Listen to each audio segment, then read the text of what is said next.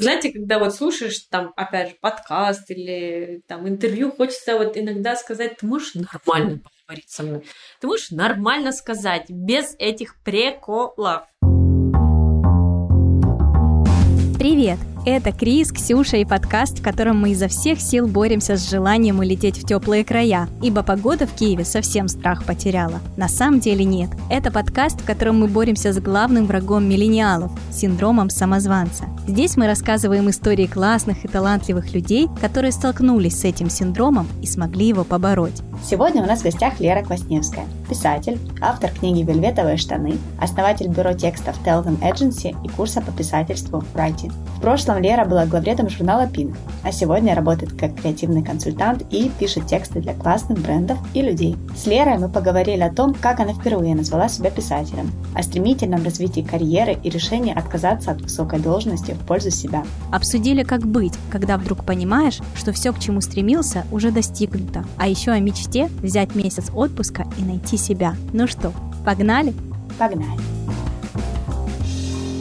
Лера, привет. Привет. Есть у нас вопрос, с которого мы традиционно начинаем все разговоры. Лера, в чем ты эксперт? Я не считаю себя экспертом ни в чем, как любой, наверное, уважающий себя человек, но люди считают меня экспертом в текстах. Я люблю писать художественные тексты, коммерческие. Я придумываю слоган для брендов, для каких-то отдельных продуктов этих брендов, названия, в общем, все, что связано со словами. Ну, сложно мне назвать себя экспертом, но я в этом живу. А что еще нужно знать о тебе людям, которые по досадной случайности будут слушать этот подкаст и слышать о тебе и от тебя что-либо впервые? Наверное, есть смысл сказать, что я работала еще каких-то 7 лет назад в абсолютно другой сфере, занималась морскими грузоперевозками. Когда я вышла в декрет, я начала писать, просто потому что мне это нравилось. И стала очень аккуратненько это показывать кому-то. Через полтора года стала главным редактором глянцевого журнала. Наверное, потому что переступила через синдром самозванца. Собственно, моя карьера очень быстро начала расти. Я стала главным редактором, я работала с разными брендами, с сайтами, очень много писала, выпустила книгу. Как только я нащупала момент того, что мне нравится писать, вот моя жизнь как-то очень кардинально поменялась. А ты помнишь момент, когда ты впервые себя вслух назвала писателем, автором? Это было, конечно же, очень неохотно. Я говорила журналист, потому что я работаю в издании. Я не была журналистом, потому что я не делала никаких расследований, ничего такого не производила. Я писала в основном личные колонки. Начала с личных колонок, что тоже странно, потому что обычно наоборот. Сначала человек что-то делает, а потом его просят личные колонки. Я начала с Кэрри Брэдшоу, закончила брендовыми интеграциями. Ну, наверное, когда выпустила книгу через год. Все это время мне как-то... Ну, это ж только одна книга, это ж только чуть-чуть. Ты вот в одном из своих интервью сказала, что ты долгое время не решалась как-то по-серьезному связать свою жизнь с писательством. Да. Ты помнишь тот момент, когда ты вот самый переломный, что ты взяла, решила? Ну, я стала отправлять свои статьи в издание, и мне стали отказывать, понятное дело. Самый первый момент, когда меня публиковали, я увидела свою статью в интернете. Вау! Ого! К ней подобрали картинки и даже меня подписали. Мне казалось, что это самое огромное достижение. Поддерживали очень близкие, как бы это действительно на тот момент было чем-то вау. Каково это быть Лерой Квасневской сегодня? Сегодня я переехала в Португалию, поэтому моя жизнь сейчас немножко трансформируется. Точнее, не немножко, а прям очень сильно. Мы с семьей переехали два месяца назад, получили вид на жительство, и мы пытаемся строить свою жизнь там. Но я все так же связана с текстами, пишу для украинских клиентов и для себя. У меня есть курс по писательству. Сегодня я, наверное, пожалуй, скажу, что я сегодня счастливый человек. А еще хотела спросить, как человека, который говорит, что она знает 89 способов заменить слово «вкусный», есть ли такие же 89 заменителей слова «успех»? Есть 89 способов заменить любое слово, начиная со слова «я», и вообще заканчивая абсолютно любым словом. А успех 89 э, слов я могу перечислять, конечно, но на самом деле, во-первых, мне кажется, успех для каждого разный, но в то же время, как много ситуаций мы можем описать успешных, когда ты вовремя вызвал лифт, или у тебя вовремя не сел телефон, или когда ты вставил ключ в замок и успел добежать до туалета. Это же не вопрос навыка литературознавства, знаете? Это вопрос ощущения, как ты замечаешь вокруг. Вот если ты можешь назвать и выписать на листочек 89 своих успешных ситуаций, значит, все у тебя уже хорошо. Но на самом деле любой человек может. Просто надо сесть и подумать. Мы уже сели. Давай подумаем сейчас для тебя сегодняшний три таких первых пункта. Я хочу сделать писательский лагерь в Португалии. Это из ближайших планов, о которых я мечтаю. То есть я бы хотела показать людям, что можно в отпуске писать. Мне кажется, это мало кто делает, но это прикольно. Честно, я бы хотела как-то сделать так, чтобы месяц я могла не работать, потому что, вот опять же, это связано с Португалией, я все чаще встречаю там людей, которые просто ищут себя. Мне вот интересно об этом э, найти себя. Вроде бы же все хорошо, счастливый человек, но все равно хочется выделить этот месяц и найти себя. Как часто нужно это делать вообще, по-твоему? Я ни разу не делала. Я не делала, и у меня такого месяца никогда не было. Он был там в декрете. Просто в какой-то момент все то, что я хотела, все сбылось. Я сейчас э, ловлю себя на мысли, что я как будто расплавилась в таком ощущении, а ну все, можно собственно, остановиться. Но не про там затишье перед бурей, да, там или в болото, в котором ты варишь, а вот просто про то, что я пришла куда хотела, мне же надо дальше что придумать, что хотеть. Мне, наверное, нужно время, чтобы подумать. Сделала курс, выпустила книгу, была главредом, переехала жить к океану. Как бы что дальше? Мне еще, получается, лет 40-то точно есть что-то поделать. Я прочитала, мне кажется, это было на сайте, твоем о том, что твоя мечта влюбить э, людей в писательство. Да. Зачем тебе это? Потому что я таким образом нахожу себе очень много друзей, людей, с которыми я на одной волне, даже с незнакомыми людьми, с которыми мы проходим курс, или лагерь мы делали в Карпатах, или воркшопы иногда делаем, то есть видимся один вечер вообще. Потом очень понятно, мы объясняем друг другу что-то, да, там, если вот мне там, допустим, понравился один мужчина, а зачем я это говорю, я не знаю. А, неважно, не так понравился, прям понравился, нет. Это лишь, чтобы описать подружке. Я звоню подружке, говорю, да, все с ним хорошо, он, конечно, очень классный, но у него чехол на висючке, и в чехле деньги лежат для телефона. Ну, в общем, и все. Дальше уже, получается, и не получится ничего. Как бы это же вроде бы и не описательство, но это о том, что ты замечаешь какие-то детали, которые раньше не замечал. Если мне удастся хоть еще одному человеку объяснить, почему мужчина, который носит деньги в чехле для телефона, он нам автоматически не подходит, то это я считаю своей заслугой. В целом мне нравится эта игра, то есть мне нравится жить в мире, где ты можешь объяснить э, человеку, кто-то может пользоваться Телеграмом, кто-то WhatsApp, а кто-то Вайбером. И, ну, блин, это кардинально разные люди вообще. Человек какие выбирает стикеры в Телеграме. Поэтому было так страшно. Да. Когда мы перешли в Телеграм из Инстаграма договориться об этом интервью, вот, то вот, это да. первое. Нужно не облажаться. Какой-нибудь хороший, не слишком личный, но и не слишком с какой-то сухой. Да-да-да. Ну вот, это могут себе позволить только глубоко чувствующие люди на самом деле. Вот это вы переживаете, я переживаю. Иногда, допустим, если у меня переписка с кем-то, кто мне очень нравится, ну, лидер мнений для меня, я всегда думаю, боже мой, как же это ответственно. Мне же нужно что-то пошутить. Вот этот смайлик, типа, окей, как его выбрать? Очень важно. Согласна. У нас в предыдущем выпуске гостьей была Лена Базу, и вот э, она говорила, что при общении для нее важен вот этот общий вайб,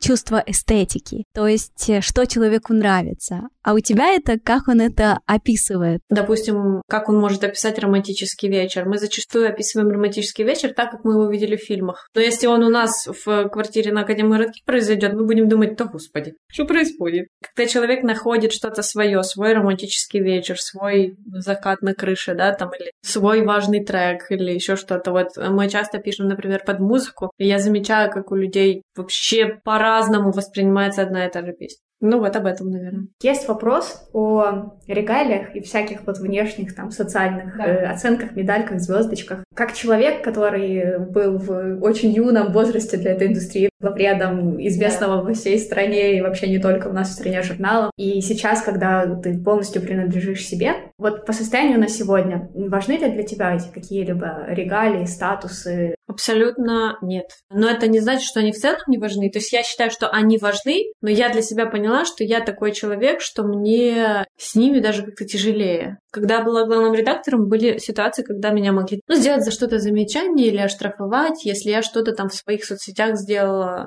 а я достаточно откровенна в соцсетях. Мне очень помогла эта должность. Я познакомилась, во-первых, с очень классными людьми. Я себя там супер круто развила. Это был супер бустер такой для меня. Но будучи самой собой, мне комфортней, без статусов. Есть проекты, которые очень крутые, с которыми я работаю, но у меня там с ними, допустим, NDA подписаны, я не могу. И я понимаю, что мне даже как-то хорошо. Раньше у меня было «это я, дивіться, це я, це я зробила». Сейчас я уже думаю, вот я себя отделяю. Есть мой Инстаграм, где я могу быть собой, а есть Инстаграм, где мне просто нравится выплескивать какие-то свои штучки. Плюс я работаю с людьми, помогаю людям писать для их личных инстаграмов. Здесь я тоже не могу рассказывать, да, там, кто это, что это. А Пулицере мечтаешь?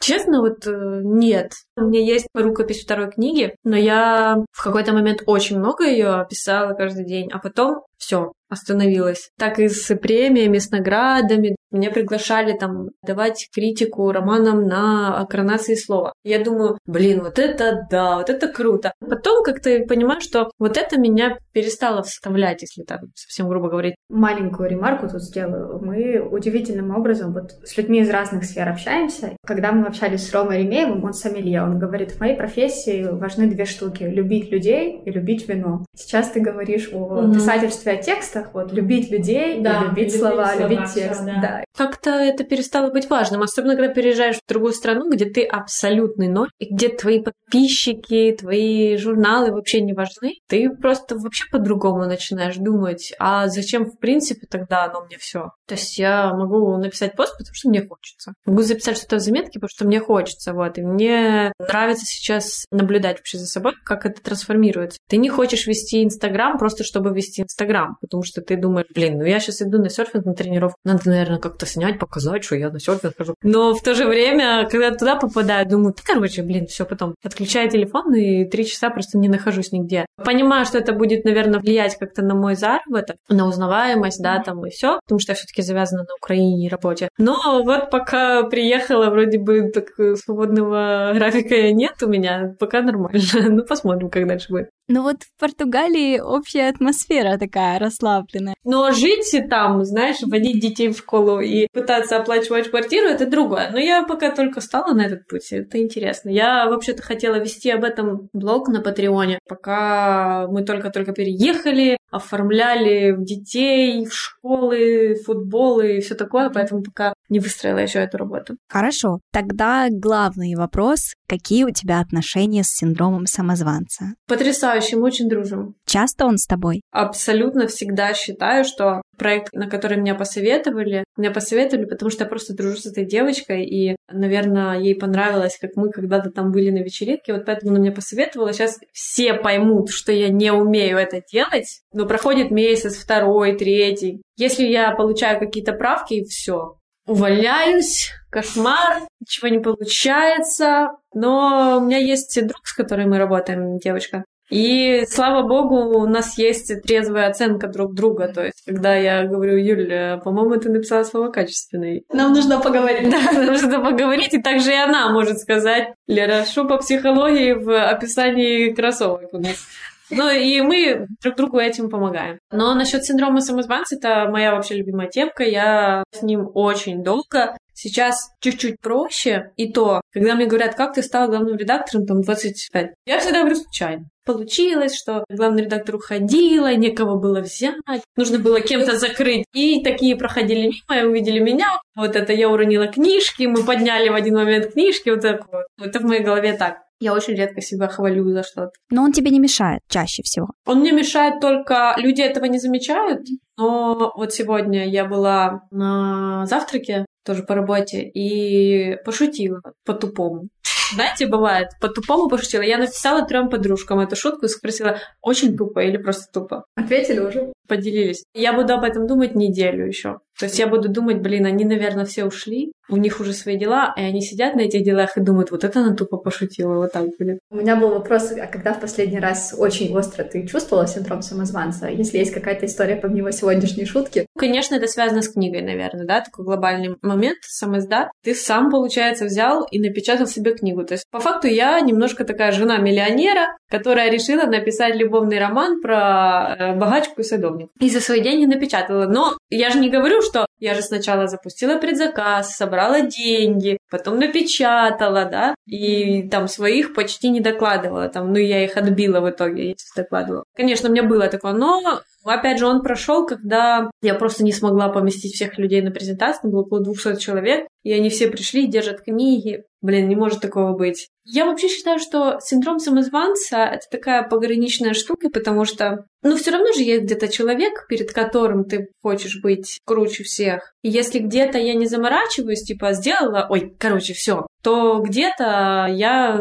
начинаю думать, что вот как он бы посмотрел, как бы, вот что бы он сказал. Допустим, в случае с книгой, там было 200 человек, все раскупили, все класс, но вот папа мне сказал, что там какая-то глава была не очень, и все. Чик. И до свидания. Поэтому у меня так волнами. Глобально тот, наверное, самый большой кейс это с книгой. Думаешь, а вот у меня остались дома экземпляры, то есть у меня не out получается, да? Получается, я не могу написать эту фразу в шапке профиля. Как-то мне присылает подружка, что она летит в самолете, и кто-то читает книгу и присылает мне фотку. Я думаю, о, прикольно, наверное, кто-то с моего инстаграма. Ну, наверное, так, кто-то кому-то передарил, наверное.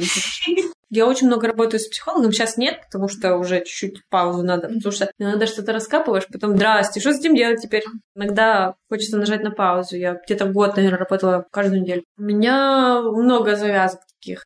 Я могу долго переживать про то, что обидела какого-то человека, тысячу раз попросить прощения, он уже забыл этот человек, а я буду помнить. Это, наверное, в целом про уверенность в себе. Speaking of уверенность в себе, я должна была вставить какой-нибудь англицизм. Вот Давай, да. А, в одном из постов ты начинаешь текст так, что 70% людей боятся публиковать свои тексты. Да. Чего боишься ты? Я боюсь перестать гореть, остановиться. Иногда, когда я с кем-то разговариваю, особенно на курсе или где-то, я понимаю, что текст получается у человека не очень, потому что он вообще не знает, зачем ему писать. Иногда я спрашиваю, напиши, пожалуйста, о чем ты мечтаешь, что тебя радует. Вот у меня недавно с подружкой был этот разговор. Она потеряла очень близких людей, впала в депрессию. Я вот спрашиваю, что тебя радует? Тут есть же какие-то эти мелочи, которые тебя радуют? Ну да, да, много мелочей. Я говорю, ну назови пять. И она не смогла назвать пять. Вот, наверное, это мой страх. Что меня зажигает, от чего я танцую? Вот, наверное, перестать знать, что это такое, потерять эти вещи. Ну, красиво. Знаешь, как будто писатель прям какой-то говорит тут с нами. А был у тебя лично какой-то текст, который ты боялась опубликовать? Была вот этими одной из 70%? Конечно. У меня вся книжка такая. В книжке я описываю свои очень сложные отношения с мамой, насилие со стороны близкого мне человека, свадьбу у моего отца, где я абсолютно была чужой человек. Много у меня таких ситуаций. Мне это, наоборот, помогает. Если я боюсь что-то опубликовать, я это публикую, потому что оно меня скрывает какой-то такой нарыв. Это потом приводит к каким-то сложным вопросам в семье, конечно. Но зато вот я опубликовала книжку, и мы все молодцы. Я говорю спасибо, что обратили на меня внимание. Мне пришлось для этого всего лишь написать книжку. Ну, это тоже, наверное, какой-то способ борьбы со страхом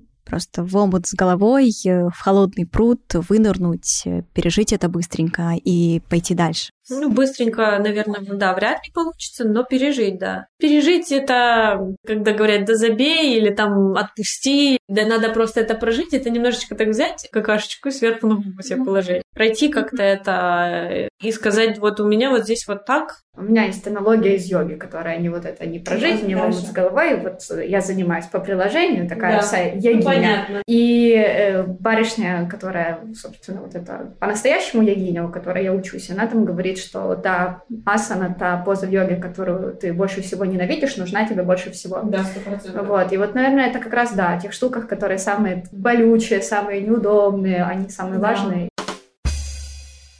Хочу спросить о Нью-Йоркской школе писательства. Давай, вот ты такой человек, главный человек, который обучает писательству ну, у нас главный. в стране. Ну, в моей какой-то картине мира, в моем инфополе, ну, вот такой человек. Потом где-то в параллельной части еще своей жизни, да, которая вот Учусь. ты учишься, да, то есть здесь ты учишься, здесь ты учишься. Каково это вот оказываться, тут ты самый умный в комнате, там ты приходишь и ты начинаешь учиться. Ужасно. Во-первых, на английском просто жесть. Реально, let me speak from the bottom of my heart. Вот такое. Ты же понимаешь как? Ты хочешь сказать 89 вариантов слова красивый, а у тебя nice и beautiful, понимаешь? И им хоть ты тресни, они у тебя, ну, не лезут больше. Я побывала в шкуре своих учеников, я поняла, как хочется отложить домашку, как хочется не вовремя это сделать, как тебя оно бесит, как ты не хочешь это делать. Что было приятно, то что курс создавался на интуитивных каких-то ощущениях, то есть давайте опишем человека с помощью еды. И ты думаешь, действительно так и есть, да, там кто-то картошка-пюре, кто-то картошка по-селянски, и этим людям вообще не по пути. И что-то было похожее там, и мне было это приятно увидеть. Я читала задание вот Юли, с которой мы работаем, помощница, и мы были приятно удивлены, что мы вот на правильном были таком пути. Мне было только на английском сложно. Вот там еще был чат, где люди читали тексты друг друга, и там нужно было представиться. Я уже на этом моменте, мне стало больно, блин, Сейчас, я думаю, мне было бы легче. Ну, вообще, наверное, из глобальных целей, вот я бы хотела на английском писать и ну, найти какие-то слова, кроме nice и beautiful, в общем-то. Хотя я, в принципе, считаю нормально знаю английский. Но писать на английском... У меня есть брат и сестра, они живут не в Украине с самого детства, и я им отправляла 14 лет и 12 лет. И они мне правили английский. Вот. Я себя чувствую, вот, вот как выглядит главный преподаватель по писательству в Украине, понимаешь? Мне брат и сестра младшие помогали более художественно сделать домашку, да. Ну, то есть по смыслу э, на русском это был хороший текст, надеюсь, а по английскому это... Но комментарии от учителя у меня были хорошие. Ну, на девяточку из 19. Это когда ты такой думаешь, ну я, я же там с этими спикерами постоянно общаюсь, да, да, по да, работе, да. имейлы пишу, имейлы читаю, да я вообще... А потом ты открываешь Нью-Йоркер и хочешь какую-то литературную да, статью да, прочитать. Да, и, и ты такой на третьем слове понимаешь, что ты обложился уже Google Translator, да, словарем, да, Оксфордским. И вот это, знаешь, когда копируешь весь абзац, а он слишком длинный, и ты по предложению уже закидываешь в этот Google. Ну и говорят, что вот с языками на самом деле мы можем быть умными, интересными на одном языке и абсолютно поверхностными, глупенькими вот. на другом. У меня сейчас такое, когда там с кем-то знакомлюсь, человек пошутил, я уже прошло пять минут и думаю, блин, как можно было бы ответить, господи, вот так можно было, а уже все, уже, а я просто хи-хи, ты просто посмеялся над шуткой, ты, получается, вообще ничего не поддержал, боже, какой ты смешной, и пошел дальше. Ну вот, это есть у меня сейчас эта проблема, я с ней борюсь, я стараюсь больше разговаривать сейчас на английском, но меня спасает то, что они тоже не очень хорошо знают английский, и мы такие ходим не очень интересные люди.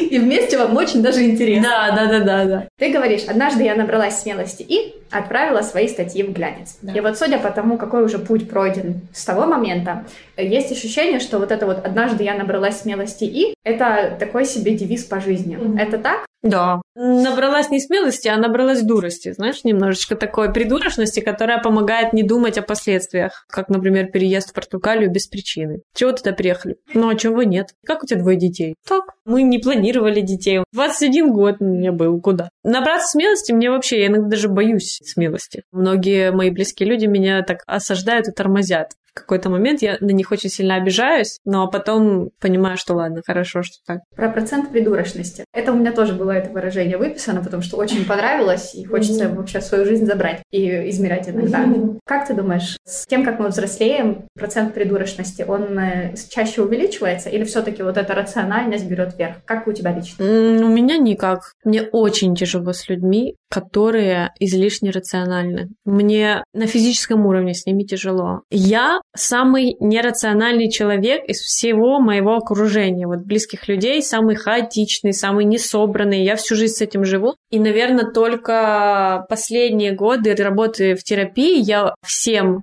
кто мне это ставил в укор, поехала на права, забыла взять все документы, чтобы взять на права. Купила очки и забыла их на кассе. Так было же и в школе. Я могла забыть рюкзак, я могла прийти в школу в домашних тапочках и заметить это уже на уроке. И только вот последние годы я просто официально сказала, ничего не изменится. Все. Я — это я, вам придется смириться. У меня уже третий номер телефона, потому что если я достала симку, мы можем с ней попрощаться навсегда. К очкам, ключам, то есть сколько я ключей потеряла. У меня нет ни одной банковской карточки. Ни одной. Кошелька у меня тоже нет. Потому что я туда же все сложу, и я же тогда его, получается, потеряю. Я никогда не ношу ничего важного в сумке. Если обо мне говорить, я не нахожу рациональность во взрослении. Наоборот, сейчас, когда дети чуть подросли, мне наоборот хочется чуть-чуть выдохнуть и перестать быть взрослым человеком. Но мне хочется иногда, знаете, когда вот слушаешь там, опять же, подкаст или там интервью, хочется вот иногда сказать, ты можешь нормально поговорить со мной? Ты можешь нормально сказать, без этих приколов? Блин, мне нравится вот это. Ничего не изменится. Я уже не поменяюсь. Все, и хочу с этим жить. Я же говорю, вы думаете, мне ок? Вы думаете, мне классно терять телефон или там, ну, что-то забыть про встречу или там, мне тоже это не классно, я от этого страдаю. Если вы меня будете все вокруг добивать, будет просто нервоз, кому это понравится. И если я с детства забываю все в школе, меня за это потом дома вообще выносит мне мозг, засовывают меня на кучу школ художественных репетиторов, чтобы как-то меня выстроить мою систему, это может поломать человека. И меня это ломало тысячу раз, потому что я потом сижу и думаю, боже, но я поняла на самом деле, что таких людей очень много. Очень много, в том числе успешных. Ну вот так. Зато я неплохо шучу и пишу. Если бы мы дружили уже давно и долго, я бы сейчас съязвила и сказала, ну, кроме сегодня. Да, кроме сегодня. Спасибо, что напомнила. Пожалуйста. Про процент придурочности поговорили. Еще одно словосочетание, которое у тебя вычленила, склад души. Какой у тебя склад души? По субъективному мнению, у меня очень грустный склад души. Я на самом деле очень грустный человек и закрытый. Но почему-то все мне не верят. Когда заканчиваются какие-то ивенты или вечеринки, или просто я встречаюсь с подружками, знаете, я тот человек, который молча едет в такси и смотрит в окно. Недавно прочитала классную фразу, она мне очень понравилась. Так грустно, как будто бы все поезда и автобусы уезжают сейчас от меня. Правда, больно. Тебе не надо было на эти поезда, главное. Ну то, что они уезжают как-то прям... Все уезжают, да. Я достаточно грустный и, наверное, раненый человек. И это помогает мне чувствовать больше, сильнее, замечать что-то, какие-то взгляды. Он что-то сказал, она посмотрела, он как-то вздохнул. Это одновременная награда и проклятие. Уровень эмпатии, который есть вот внутри, я постоянно думаю, как помочь, что сказать. Ну, если говорить про склад души, и первое, что мне приходит в голову, то, наверное, вот такой. Хотя, ну, так во внешних проявлениях я достаточно открытый и веселый человек. Но если я остаюсь одна, то я очень редко смотрю что-то веселое, например. Я просто хотела бы вернуться к теме синдрома самозванца и вот этой должности иногда на вырост. Вот когда все вокруг постоянно спрашивают, а как это ты такая молодая стала главредом? А как это ты книгу написала? А как это то? А как это все? Кажется, что когда все спрашивают, они как будто ставят это под сомнение. Да, стандартно. У меня и было вокруг очень много сомневающихся во мне. А как с этим жить? Набирать больше тех, кто не сомневается. Мне кажется, в балансе. У меня было очень много тех, кто был за меня. И на вечеринку, на которую приходили пиарщики, бренд-менеджеры, ну, там редакции, все, когда объявляли, что я была главным редактором, тогда еще никто особо не знал, кроме там редакции. Пришли, наверное, человек 10 моих подруг, многих из которых я не видела вообще год, полгода. И даже несмотря на это, я знала, что если что, Моя братва здесь как бы со мной, да? Так. Мы уедем на такси, да. я буду молча смотреть в, в окно. Понятно, всем вам назло здесь. И на вас на всех посмотрю из окна. Я стала главредом, когда у меня ребенку было месяц. Мне вообще было не до этого. Я постоянно придумывала, я горела очень, мне хотелось новых героев, и меня захватывали съемки, меня захватывали интервью. Вот, так что это было классное время. Мне вообще как бы не было времени. Я кормила, бежала на съемку, просила всех тихо, потому что я ему засыпала в редакции на столе, прям в переноске. Если бы кто-то мне сказал, что я еще и при этом всем как-то там слишком молодая, я бы посмотрела бы им в глаза. Есть эта штука, такие мудрые советы, да, вот сравнивайте там себя не с другими, а с собой вчерашним. Да. Ты себя с кем-то сравниваешь? Вот в Инстаграме просто фигуру могу сравнить. По-тупому такое, что могу сравнить. А так, мне не хватает человека, которого я могла бы вот так читать близко. Если меня спросить, там, кого я читаю, Я не могу так быстро ответить, вот прям, чтобы я чувствовала, что человек честный, близкий, настоящий. Ну, если говорить, да, про мои сравнения в профессиональном плане, не могу сказать. Мне нравится Женя Блихина, как пишет. Я раньше сравнивала себя с Волей Котрус, но этот период прошел, потому что мы стали дружить. И я поняла, что мы очень разные, да. Я поняла, что мы вообще не, нельзя нас сравнивать. Меня в детстве очень сильно сравнивали с моей одноклассницей, с которой мы всегда шли вместе в Олимпиадах. У меня закрылся потом гештальт э, по степени сейчас жизни меня и Жени, поэтому все нормально, я жива. Все может кончиться. Тушь, которую купила в Еве, и лучше нее никакой люкс не сыграет. Крем, подаренный по бартеру, хороший, вкусно пахнет. Там дальше троеточие. А что будет делать Лера, если закончатся слова? Конечно, лучше бы, чтобы не заканчивались. Хотя иногда так бывает. Но первое, что мне пришло, наверное, я буду петь. Главное себя не насиловать, они точно найдутся. Просто здесь, в этом конкретном месте, с этим конкретным человеком, больше нечего сказать. Ну что, Блиц? Какую песню поешь в душе этой осенью? Maneskin For Your Love. Сто процентов отвечаю, потому что реально everyday every day on my phone. Амбассадором чего в этом мире ты хотела бы стать? Амбассадором серфинга. Футболку с какой надписью ты бы никогда не надела? Мама двоих. Знаете, есть такие футболки. Стопроцентный папочка. Вот это никогда бы О, боже, хорошо. Страдают ли самозванцы синдромом самозванца? Нет. Антоним синдрома самозванца? Мерзкий тип. Подходит. Пока что лучший ответ на этот вопрос. И последнее. Продолжи фразу. Я пишу потому что... Не могу иначе. Спасибо большое. И вам большое спасибо. Очень интересный разговор. Мне очень понравилось. Спасибо, что дослушали до конца. У этого выпуска была тысяча и одна причина не случиться, но мы все-таки его записали и сильно тому рады. Чтобы порадовать нас еще больше, делайте скриншот во время прослушивания, делитесь сторис и отмечайте нас. Вам не сложно, а для нас, Ксюшей, it means the world. Ну и главное правило нашей подкастной вечеринки остается прежним. Мы записываемся. Вы подписываетесь. Пока. Всем пока.